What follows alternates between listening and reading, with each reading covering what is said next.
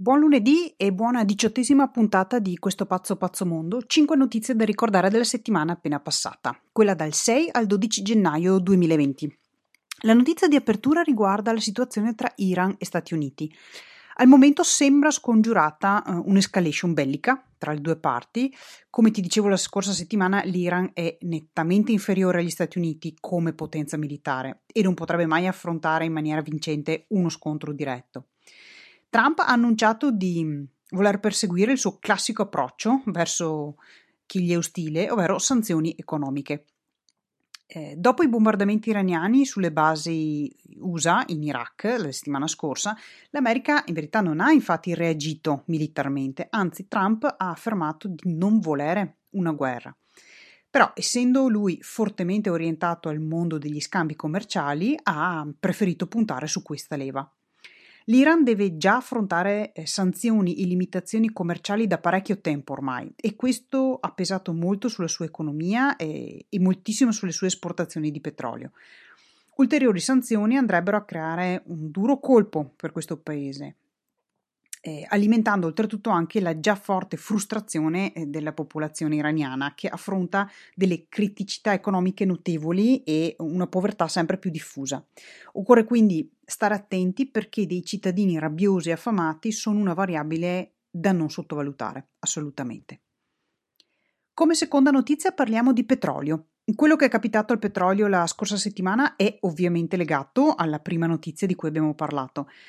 Quando c'è nell'aria sentore di guerra, eh, e particolarmente quando è coinvolto uno dei maggiori produttori al mondo, come l'Iran, si scatenano movimenti che ipotizzano eh, una significativa riduzione dell'offerta di, di, greggio e questo fa ovviamente alzare il prezzo. Però l'impennata è durata poco, possiamo dire, perché gli analisti hanno rivalutato i rischi e riconsiderato le effettive probabilità di una guerra, che erano all'atto pratico minime. Ora eh, il, l'andamento del petrolio è tenuto sotto monitoraggio mh, mm, e si aspetta di vedere che provvedimenti finali verranno presi da Trump eh, verso l'Iran. La terza notizia riguarda i dazi tra Stati Uniti e Cina. Per il 15 gennaio, quindi per questo mercoledì, è prevista la firma all'accordo parziale, se tutto va ovviamente come deve andare.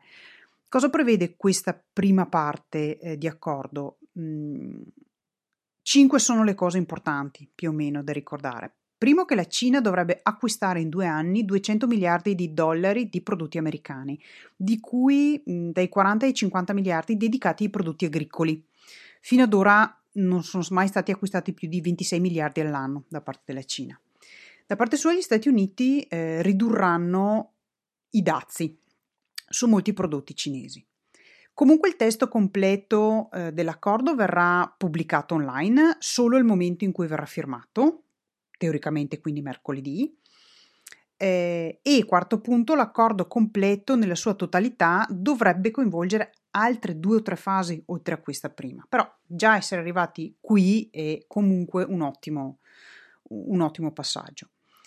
L'ultima cosa è che gli agricoltori e gli industriali americani sono in generale ottimisti. Mm, dopo aver sofferto veramente molto a causa di questa guerra commerciale, hanno fatto tantissima pressione perché si trovasse un accordo dopo due anni così tribolati. E adesso non vedono l'ora che effettivamente eh, si, ci, si giri pagina e si possa proseguire. Ci avviciniamo ehm, rapidamente anche all'uscita dell'Inghilterra dall'Unione Europea. Ricordiamoci che la scadenza è il 31 gennaio eh, centinaia e centinaia di accordi esistenti non saranno più validi, perciò occorrerà ridiscuterli tutti. Ho visto su alcuni media dei titoloni clamorosi, ad esempio sulla cancellazione dell'Erasmus eh, verso l'Inghilterra. Qui apro una parentesi sull'importanza di analizzare le fonti prima di credere a tutto quello che leggiamo, soprattutto sui media italiani.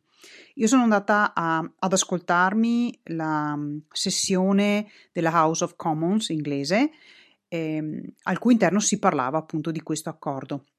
Non è affatto vero che sia stato cancellato l'Erasmus, era stato chiesto durante quella riunione di approvare una legge che eh, automaticamente rinnovasse l'Erasmus e questa legge non è stata approvata. Perciò semplicemente L'Erasmus sarà uno dei tanti accordi che verranno presi in mano e ridiscussi per essere eh, molto probabilmente rinnovati, ok? Eh, una cosa ci tengo particolarmente a dire, non crediamo a scatola chiusa soprattutto ai titoloni clamorosi e sensazionalistici che ci sono sui media, perché è tutta una grande manipolazione delle informazioni. Per quanto possibile, cerchiamo di verificare le fonti, anche se sono in inglese, eh, perché è solo così che riusciamo ad avere veramente un'idea di quali sono i fatti e non opinioni e eh, le clamorose fake news che vengono usate tanto per vendere di più. Ultima notizia riguarda Taiwan. Ci sono state le elezioni e la vittoria è andata alla già presidente um, Tsai Ing-wen.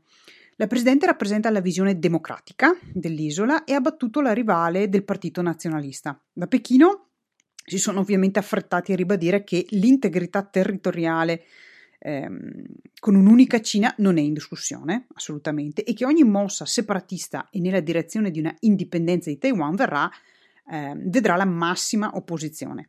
Ricordiamoci gli episodi di Hong Kong quando pensiamo eh, di prendere sotto gamba le affermazioni di Pechino, perché non, assolutamente non ci si può permettere. Pechino è irremovibile da questo punto di vista e purtroppo Hong Kong non è ancora conclusa come situazione. Bonus positività di questa settimana riguarda la commercializzazione di una lampada LED che aiuta le persone affette da dislessia a leggere finalmente senza sforzo. Attualmente non ci sono dei trattamenti farmacologici o delle cure per la dislessia. Però gli scienziati hanno progettato un nuovo tipo di lampada che può davvero fare la differenza nella vita di queste persone. Anche se la causa della dislessia è ancora abbastanza un mistero, per quanto riguarda la scienza, i ricercatori hanno individuato che una delle cause potrebbe risiedere nel fatto che la persona nasce con due occhi dominanti invece che uno. Le persone che non hanno problemi di dislessia hanno solo un occhio dominante, mentre quelli che hanno problemi di dislessia ce li hanno tutti e due. Cosa vuol dire? Dato che entrambi gli occhi competono per processare le informazioni, perché sono dominanti, le lettere e le parole scritte possono apparire offuscate, annebbiate o addirittura invertite e questo rende leggere e scrivere veramente, veramente difficile per chi soffre di dislessia.